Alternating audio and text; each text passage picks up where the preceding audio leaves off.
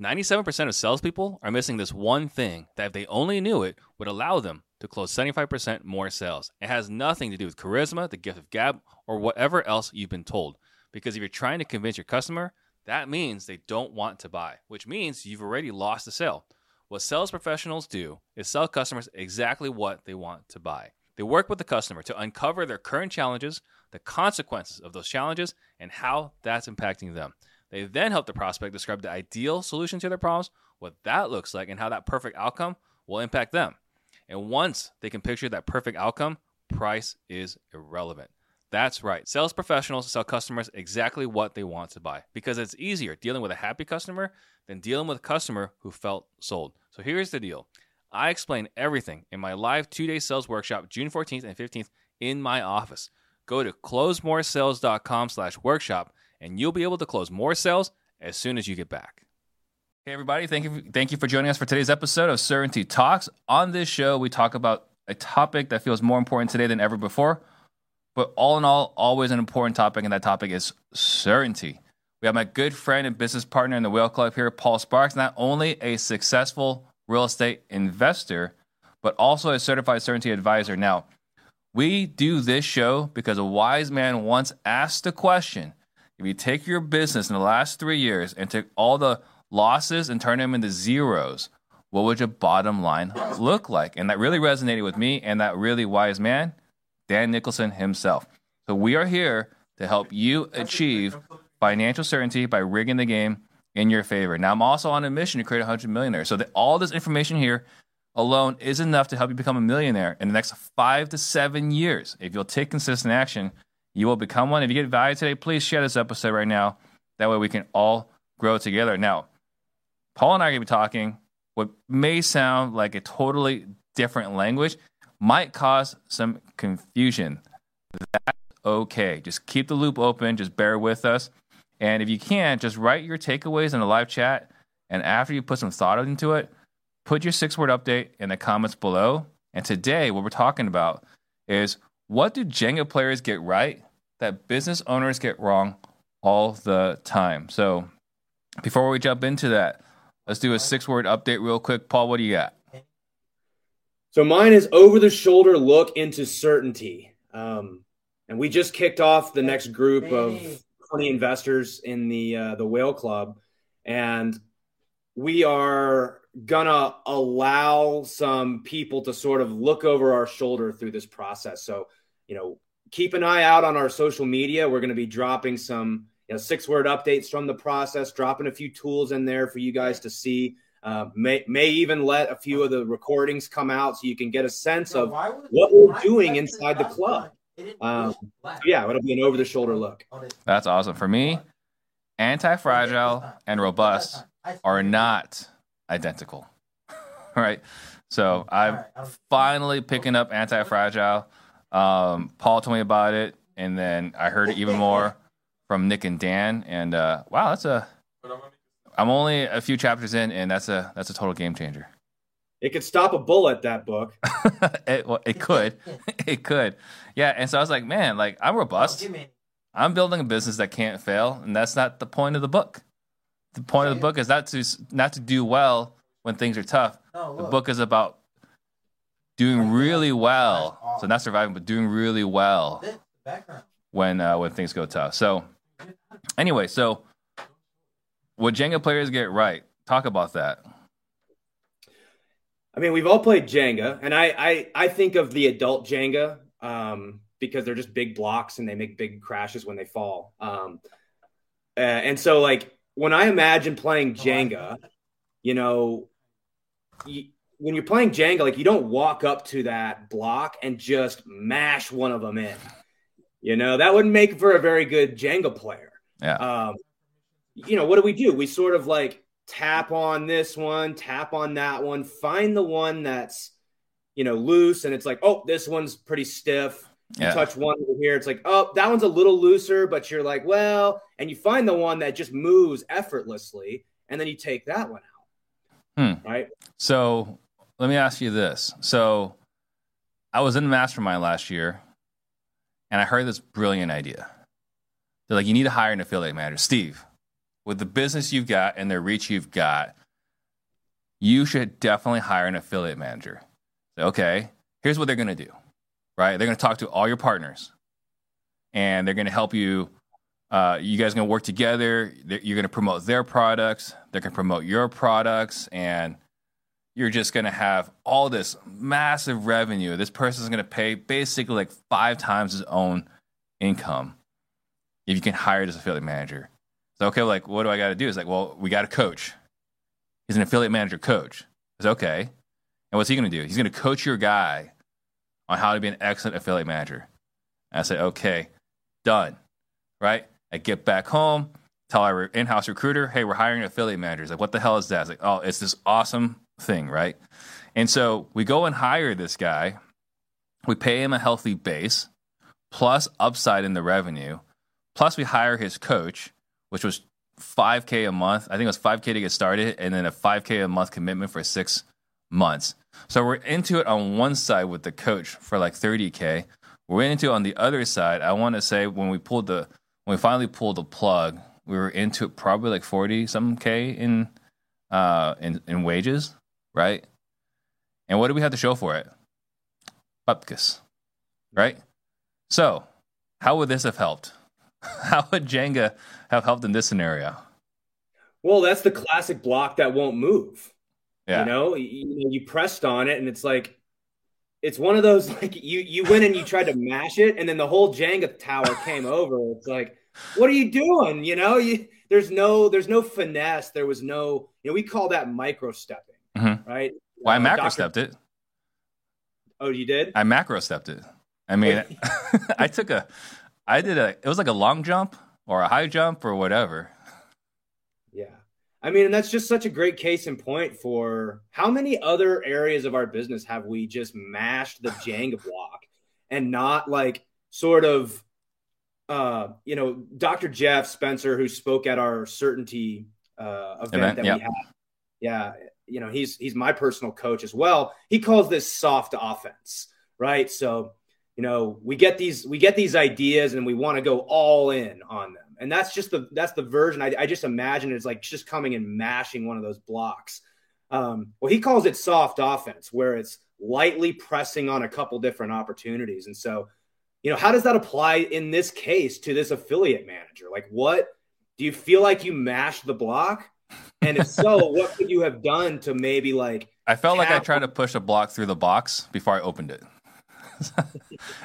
looking in hindsight, right? Knowing what we know today, because like you guys, we can laugh at my failure, right? Because like this was, you know, for all intents and purposes, a six figure mistake last year, right? But we can laugh at it because we're still here to talk about it. But knowing what we know now, it felt like we, before we even opened the box of Jenga, we were trying to push the block through. So I already know which block's going to get pushed before it even stacks up. Yeah, I already know which is the block. Like, because I, I, was in a mastermind, Paul. You don't understand. I was in a mastermind, and they told me this was the block to push. This guy made money, mm-hmm. and this block has been pulled out before. Yeah. So therefore, in my stack, it must be worth pulling. It's the same exact block. It, the same exact block he had in his Jenga tower. I already can see it through the plastic on my box of Jenga. So I already know, Paul. I'm good. Uh huh. Yeah. Well, and, and we talk about case I mean, at, at this point, everybody's probably, if you've listened to this show, you've heard us talk about CASE, the acronym CASE. So collect, analyze, strategize, execute. And this is the classic, like, execute, right? you, you don't even like, you know, collect might be touch on a few of these, see which one's loose. Then you're like, oh, you analyze it and say, well, this is by far the loosest one. Mm-hmm. Okay. So here's what I'm going to do I'm going to like kind of wiggle it a little bit and slide it out and then we go execute on it. But but no, that's not what we do in business. We go hire an affiliate manager and we hire their coach and we give them a base and we do all these things with no you know um, just based on the fact that in the past this block has been pulled out mm-hmm. so, successfully so for someone else. Yeah, for somebody else in a different Jenga game. that block's been pulled out before, so by God, we're going to take it. Yeah. So what's the risk, right? Like, what's the risk? Mm. What's the risk in Jenga, Steve? Like, what's the risk in Jenga of doing that? Uh, the risk is the tower comes crumbling down and you get laughed at while everyone's like rolling, rolling in laughter and pointing at you. That's the risk. at least that's been my experience in Jenga. Yeah, yeah, that's pretty much how it happens. Big giant crash, and then everyone, you know, in the room is like, "What was that?" It's like, well, yeah. I was an idiot and I, I mashed the wrong block. Well, and not just that. I mean, when I'm not in the game of Jenga, right? You turn around like, what what happened? And then we can see what happened, right? It was a mess. So what's the risk? The risk is our business crumbling entirely, right? So that's the game risk. But the reality is, I've shared with a bunch of people, right, on our uh, some of these calls, like 2022 was a was a tough year. One of the reasons was these self inflicted wounds right? And this was a massive self inflicted wound. So I guess, like, you know, let's go. We get the benefit of hindsight, right? We're using this specific uh, case study here. But let's just say, right, you and I would go to this mastermind, right? And I was like, Paul, I've got the perfect strategy for you, right? With your reach, your relationships, your credibility. There's no way this is not going to, you know, 5x your ROI. Paul, you need to go hire an affiliate manager. I got the perfect affiliate manager coach for that guy. Like, we're good to go. Now you're going to do the soft offense and poking at the blocks. What does poking the, blo- poking the blocks look like? It, it, it's one of those things where I love this Jenga analogy because what got the block to move out in a previous game is not what's going to necessarily get it to come out in this game. It could be sitting in a different orientation. It could be sitting in a different spot on the Jenga board, right? And and it could also be that as you start stacking these things up and pulling blocks out over time, that block that was uh, rigid and wouldn't move before now starts to become loose, and you can pull that block out. So the, the real risk, I think, here is trying to compare your Jenga game with Jenga games that have been played in the past. You know, yeah, I get it. We're all playing with the same blocks. Like real estate really hasn't changed. Mm-hmm. We're still buying houses and rentals and doing fix and flips and developments. I mean, all that stuff is is the same, but we want to we want to look at other Jenga games and say, well, by God, if that if that block moved in that game, it should be the, the you know the one that moves for me. But that's just not the case.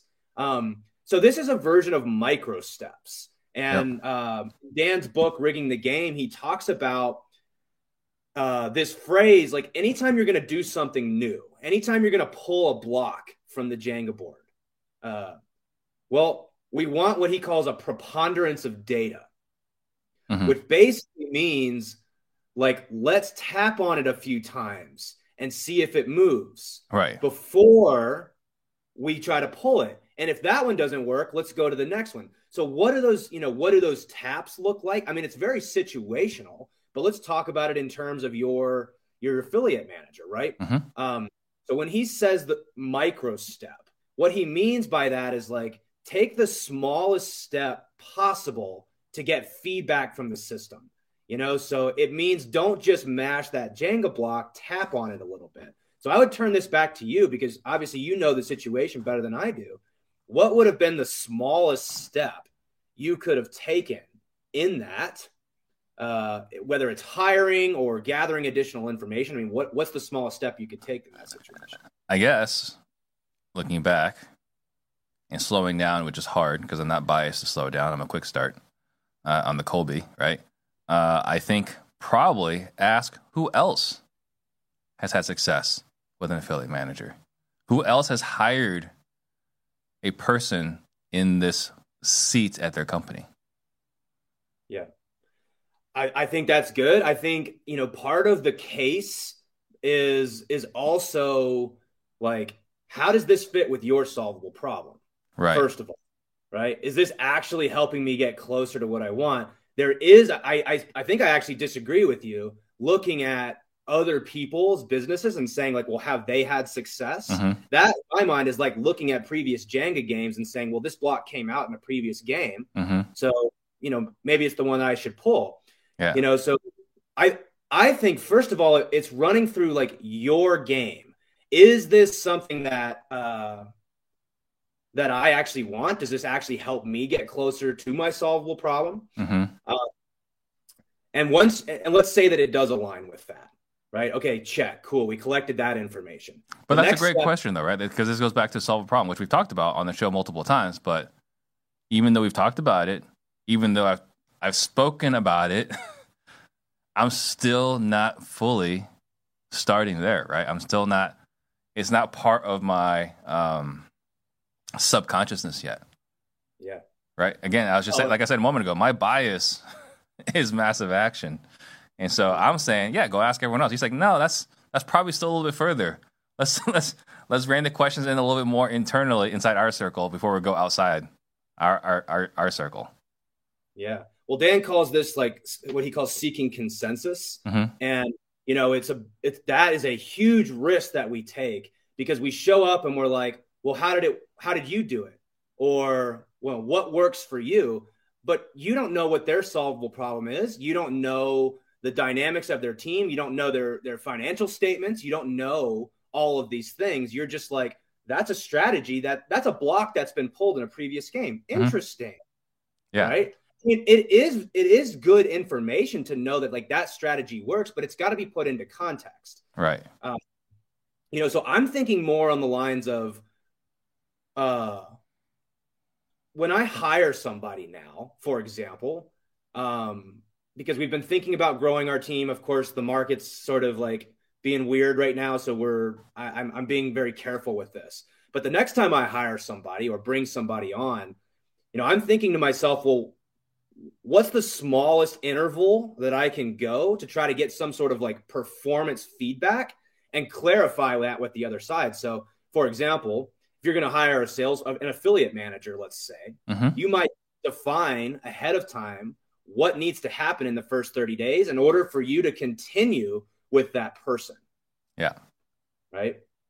Yeah, I think there's that. And I think, you know, let's let's uh devil's advocate's not the right word, but let's just talk through this a little bit more so I have greater clarity, right? So you say, start off, is this in alignment with your solve problem? Which is a great question and definitely a question that must be answered before we make any financial decisions, because that goes back to another one of the wealth commandments. But I would argue, right? I would ask, I would find out who else has had success with it and how were they able to accomplish, to get that success. And then in the success that they had,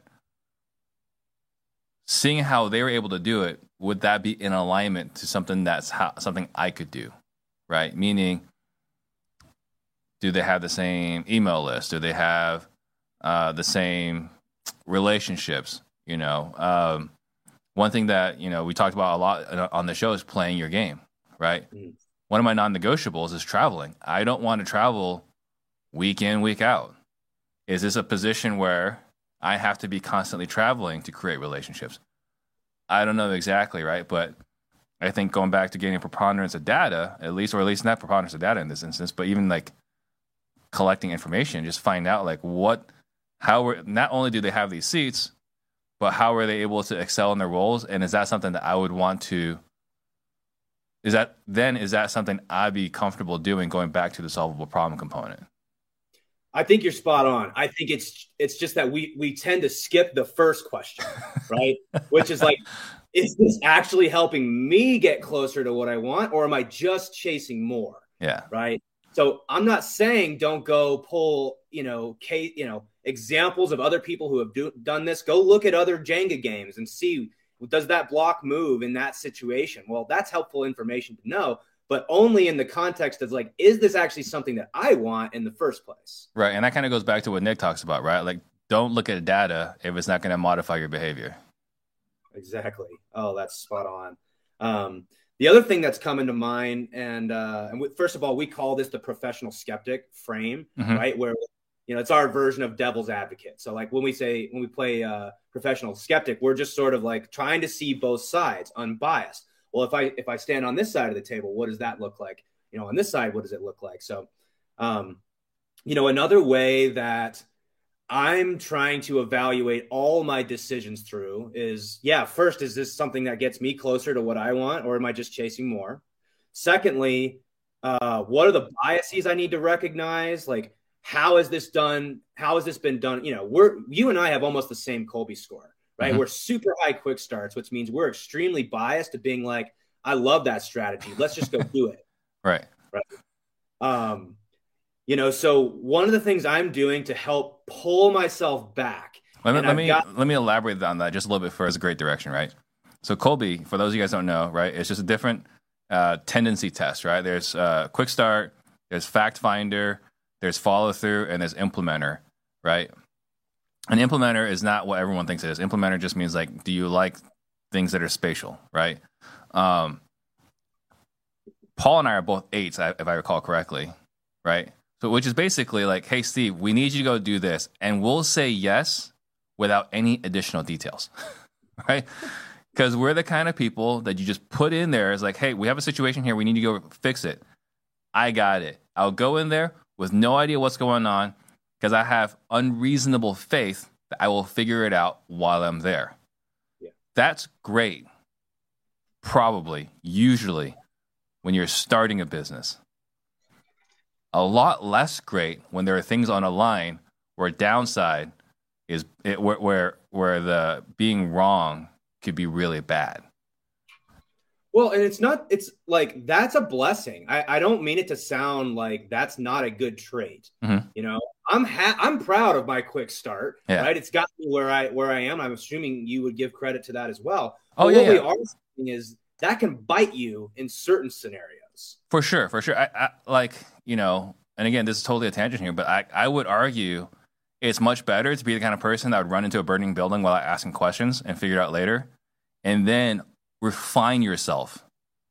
Then to be the kind of person that will always sit and question everything and then try to get yourself to take action. I think that would be a much harder thing to do. They're both hard, but I think it's much better to be biased in action and learn restraint than to be biased in not taking action and then having to watch motivational videos every morning to take action. Yeah. Well, and and so how about we just change the the language from uh it's it's a bias instead of a bias towards action, it's a bias towards micro stepping. Like keep the action part. I love that. You know, it's Mhm. great that you're a quick start. But let's just let's just take the steps and make them smaller Right. Right. right? And so what I was going to say is run this through uh, what Dan what Dan calls the four lenses, and we've talked about this previously on the on a show. So a version of collecting information. You know, you've got this great strategy, and you're like, we're going to hire an affiliate manager, and here's all the things that we're going to do. Okay, great. Let's run that through the four lenses. Before we do anything else, let's just say, you know, for um, the four lenses are the first is is it a cost savings? So affiliate manager hiring this this whole thing right there was is it a cost savings? Nope. Okay, strike one. is, it, is it a time savings?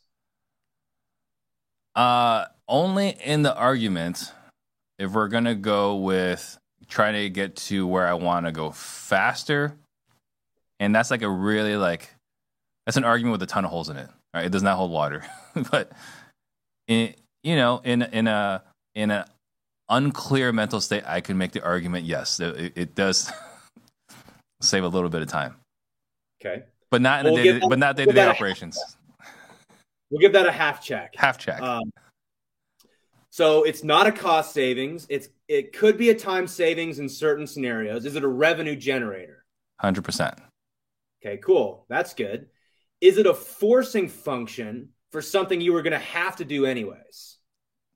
No, we were going to do it eventually, but not in a way that this is something that had to be done right now, right? Because like my understanding with forcing function is going to is making me do something right now, uh, something I had to do anyway. It's just bringing that time up sooner, right? Mhm.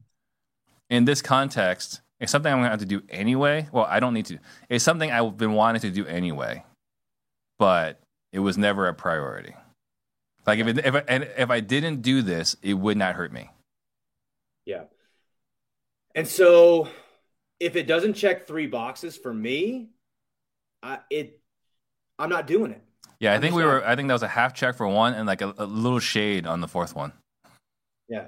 So, So not we'll even not, not even one. Just shy of three, right? Two and three quarters. No, So, I'm saying know- no. This was not even. It wasn't even one full check between those four questions. Right, because we had a we had revenue generator and a half check on time savings and a quarter check on force income. Yeah, So you're at one and three quarters. So I would just be like, eh, nope, that doesn't work. right. Right? Okay, we're not doing it because it doesn't meet at least three of those things. And I found that filter right there will will make 90% of my decisions just like already made for me. Right? If it doesn't check three of those four boxes, then why are you doing it anyways? Uh, because Paul, everyone else in the mastermind told me to do it. yeah, because that's our bias, right? Because we're just we're so biased towards yeah, but look what they're doing. I mean, we're not biased because they told us to do it, but we're biased to like, oh man, like they're able to do what? Wow, that's cool. I want that. Yeah. Yeah, so let's just assume that it does pass the four lenses. And and again, this is like I can't tell you the amount of headache that I've saved myself just having a process to be like, does it pass the four lenses? If it doesn't, then why are we talking about it? Just Mhm. forget about it. It's not, it may not, it may be a good strategy, but it doesn't fit with what you're trying to do right now. So forget about it. Yeah. But let's just say that it does. Like, let's say that this, you you know, great idea. It passes three of the four lenses. Okay, now what? The next question is, and I and I like to. This is by far the biggest struggle that I have because it actually forces me to like slow down and write these things down. It's it's defining what what Dan says is um, you don't scale until you hit predefined targets. What I, what that means to me is you got to define the rules of success ahead of time. You know, um, if you're going to hire this person, what do you need to see in the first 30 days? What do you need to see in the first 90 days? Yeah. What do you need to see in the first six months, right? And if if if you don't have that stuff predefined and written down, you you will do like what I do in ev- almost every situation, which is just like make up the rules as you go. That that's exactly what we did in this role. This is exactly what we did. It's like, hey, it's not working. Well, let's do this. Well, let's do that. Well, have we tried this? Well, let's do this instead. And uh, what is working? You know, what does it mean when you say it's not working? Yeah. Right? We define what success looks like, you No, know? Um, we didn't. No. But that's so typical. I mean, uh, this is this has happened to me in most of our projects that we've done. are fix and flips. You've heard me talk about fix and flips so Mhm. many times. Um, you know, but we didn't define ahead of time. Like, well, so embarrassing to say this stuff. It's like hard to admit sometimes, but it's like, well, did you define with your contractor very clearly the expectations of when this is supposed to be done by and the consequences of what it's you know and get that agreed upon up front it's like no you're just trying to you know We're so- supposed to do that. yeah yeah apparently so. Um, and we learn these we learn these lessons um, and we start to kind of like do them naturally as you get you know better and better. The more the more people i've been you know interviewing on my podcast i you start to see a pattern. Like the the experienced guys and girls right they've done this. They've they've they've made these mistakes and they start making fewer and fewer mistakes as they go on. Yeah. but I do think that that is the what leads to a lot of these people's longevity and success in the business is is this process of like let's slow ourselves down. Let's define the rules up front. If this block if i tap on this block and it's not clearly loose i'm going to go to another block. Hmm Jenga, because it's so quick and we've and it, it's so obvious because the result is the whole thing falls over. There's like immediate feedback. So we don't make that mistake in Jenga, Yeah. but we make it all the time in business because there's there's these time gaps between our decisions and the results. And like and because we're, you know, busy. I mean, how many times have we heard that excuse or, have I made that excuse, right? Like I'm just busy, so we're going so fast that I'm willing to make a few mistakes. hmm Man, that's just such an it's such a bad place to operate from. Yeah, and I think you know, talking about as you become seasoned, like you've learned these mistakes, and I think like a lot of us, we've learned some of these principles what's really helpful, like in the Whale Club, when we're talking about these principles and how they apply directly in our business, it's it's you know, like we were saying earlier, right? Like we're speaking a different language. So like when someone else in our Whale Club community is doing this or that, we can just point it out. Hey, like before we take it another step, like did you already go through the four lenses? Uh, did you apply the commissioner frame of this one? Oh, you haven't. Okay, and it just gets us to stop dead in our tracks and actually proactively evaluate the situation that we're in versus like, well, this is what I'm going through, and like, well, how did you get here? how do you plan on getting through it? But instead of prescribing, we'll just ask the question, have you done this? And now they have the set of questions that they can evaluate it and it's like, oh, answer is obvious. It's so it's so true. And and it's the same thing. Like this book was not written for real estate investors. but it was written for real estate investors, right? Yeah. It's also written for any other industry out there. Success is not a secret to the people who have achieved it, right? They yeah. have a certain operating system, a certain way of going about doing things. A lot of times you pick these things up as scars along the road, yeah. right? You know, you barrel through, you collect all these scars, and then you learn these lessons eventually, hopefully without total ruin, right? And the people that you see that have success, they've they've done these things. And what we're trying to do is take the, the things that we've learned from from Dan and and give language to the stuff that successful people already already understand these ideas. We're just giving a word to it. We're taking an entire like paragraph or page of a of a concept, and then we can describe it in one or two words. Ah, yeah. you probably didn't case, probably didn't use the four lenses. Maybe go back and use the, the commissioner frame or the parenting frame. I mean, before the show started, Paul asked me a question. I, it was fun asking him, "Did you collect data yet?" That was actually kind of fun.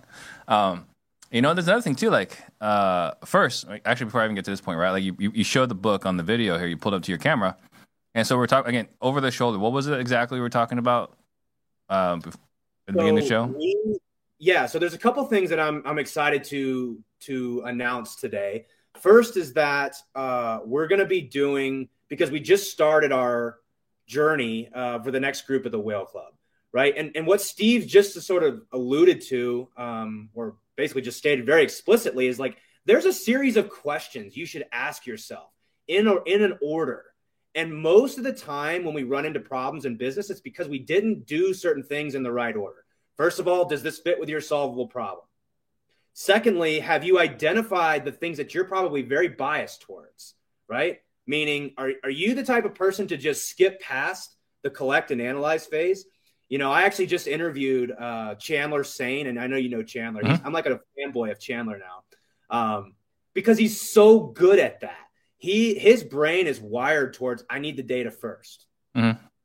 and and and so like getting into a group and a community of people who speak the same language as you, and that can point out this gap between your actions and your intentions. You know, it's like I don't mean to be an a hole here, but like, and that's how Nick would say that. I don't mean to be an a hole here, but you said you wanted this, and this is the action I'm seeing you take. Right. And perfect case in point, Steve, is right before we hit record here. I was talking to you about this thing that I wanted to do. Yeah. And you're like, do you have the, have you collected all that information? You're like, I'm like, crap. No, I didn't. it's like, I'm studying this and talking about it like week over week over week. How am I still making this mistake? Because you're human and you're subject to your biases, whether you like them or not. You you have to get around the right people that can point those things out. Um, so, anyways, back to the point about the the over the shoulder look is we're going to be giving you guys insights into the questions that we're asking week over week for the next 12 weeks. Um, you know, talking about inside the whale club community, the very first one is what's the problem you're actually trying to solve? Right? We've talked about the solvable problem so many times. So, like, how do you define success for yourself? And uh, and so we're going to be providing that. Check Facebook, watch Steve and I on social media. We're going to be putting some of this stuff up there so that you guys can engage and, and kind of you know see into the process of what this looks like and you can just completely be a fly on the wall and watch uh, as we go through this. Yeah, and then I was going to be bringing up the certainty event, right? That one that we held back in September, which you know we're talking about potentially in the uh, offering in the over the shoulder look. Uh, Nick, you know, we were we were speaking. He was talking about um, we have this thing where we hit the same problem over and over again, and it doesn't matter just because of how, how we're wired and the issues that we have. You never really get over this problem until you fix it. What what you end up doing is you make this problem bigger every time you go through it, right? And so for me, I was looking at like um, you know, prior to meeting you, meeting Nick and Dan, the problem I would always have is I would take bigger risks and bigger risks and bigger risk because what would happen is revenue grows. So what do you have to do? Well, I want more revenue. So what do you have to do to get more revenue? You got to increase expenses, right? Logical. Mm-hmm. So then your revenue grows some more. Then what do you do? Well, I want to grow even more. So then you increase expenses and then your revenue grows. And what you always end up have, what I always found, and I think I could probably speak for at least 90% of entrepreneurs, is that your cash flow, your active income, never really exceeds a certain threshold because you're always increasing your expenses with your revenue because you're always chasing more.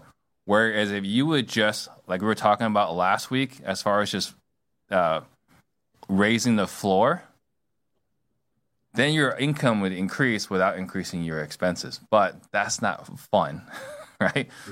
Raising the floor. What's fun is raising the ceiling over and over again. So, you know, just yeah. talking about it was, it was just something that came up. I had this, you know, uh, epiphany, uh, and we were talking about the certainty event, and that just like totally like clicked again. Yeah. Well, so there, this was this was in uh, September of 2022. So I don't know, five months ago, four or five months ago, and we are going to do a little giveaway. All right. So I mean, it was Dan, it was Nick, it was Dr. Jeff Spencer, it was Steve and myself, all speaking on, you know, this practical application of certainty and how to use it in real estate. And, you know, these are the guys who really taught Steve and I all the stuff that we know. Um, and Dan has done a couple things. He's really summarized it in this book, Rigging the Game. And so, what we want to do is we want to give out access, free access to uh, to the Certainty Summit, that uh, Certainty event we did last year. Again, it's probably five hours of video from that event, from all of us speaking on this topic.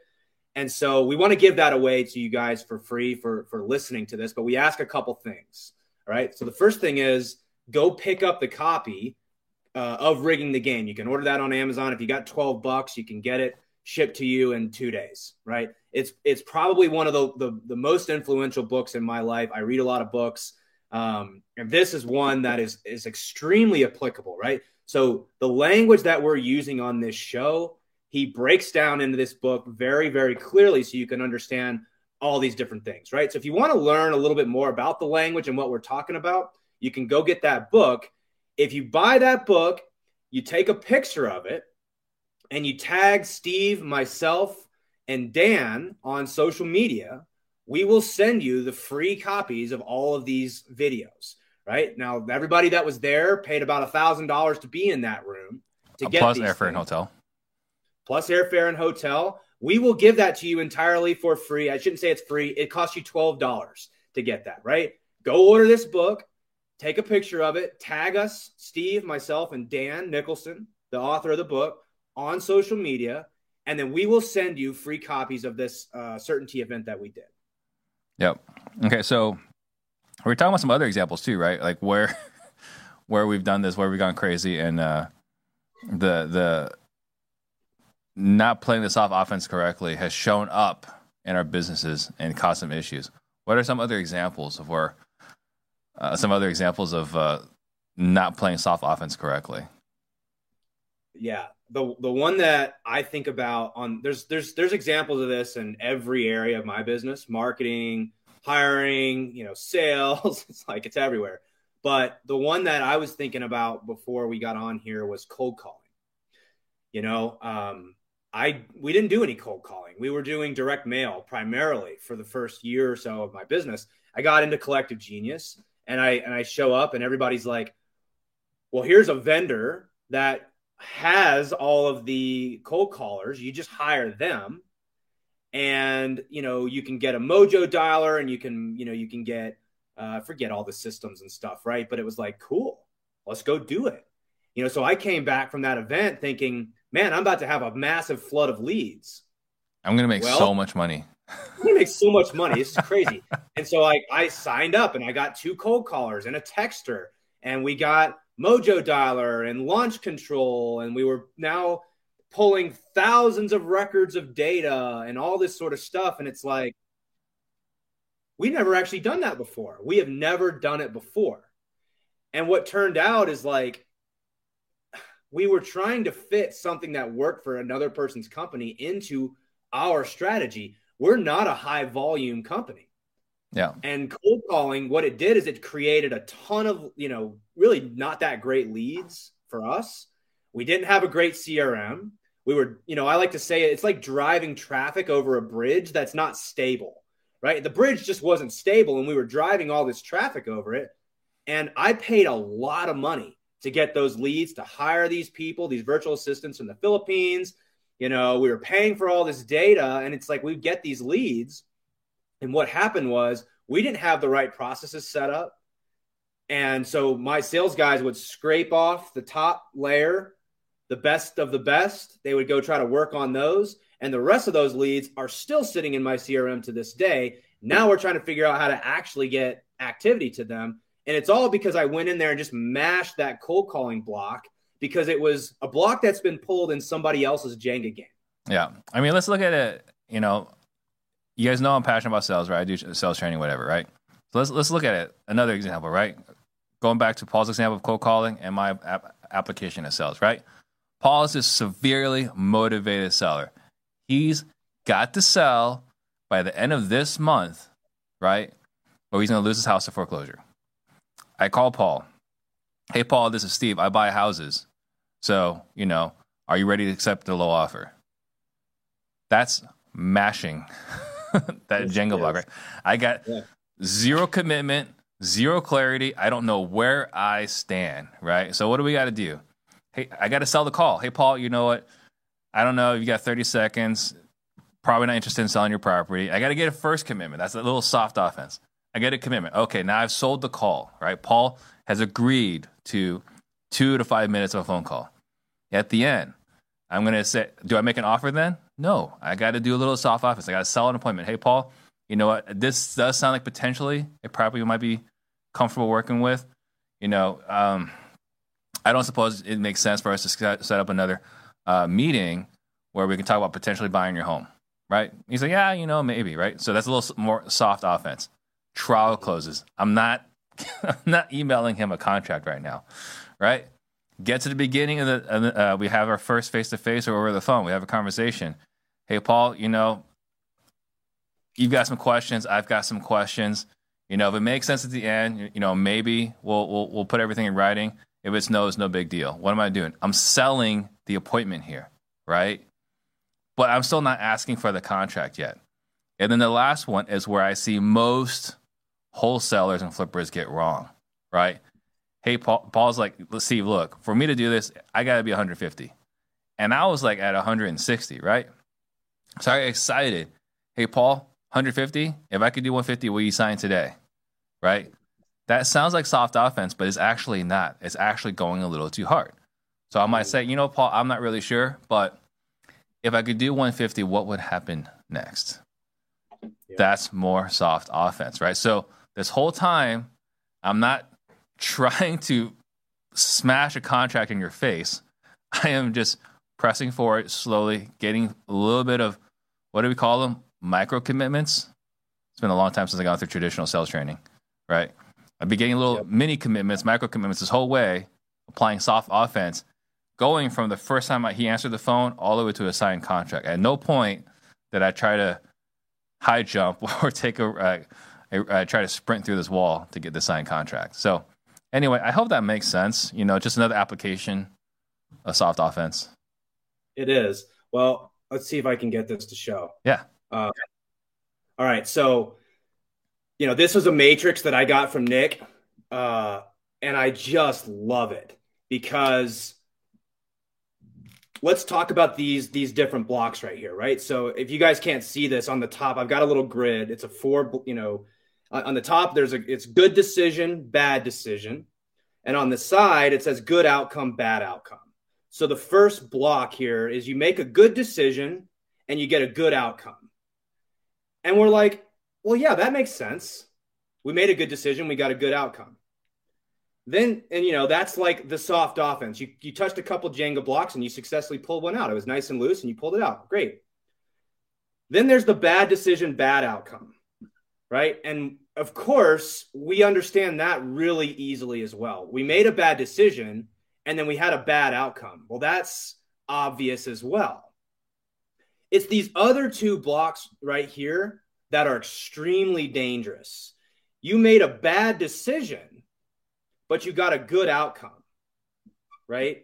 Like that causes a ton of confusion because, yeah, sometimes you're going to make bad decisions and it's going to work out.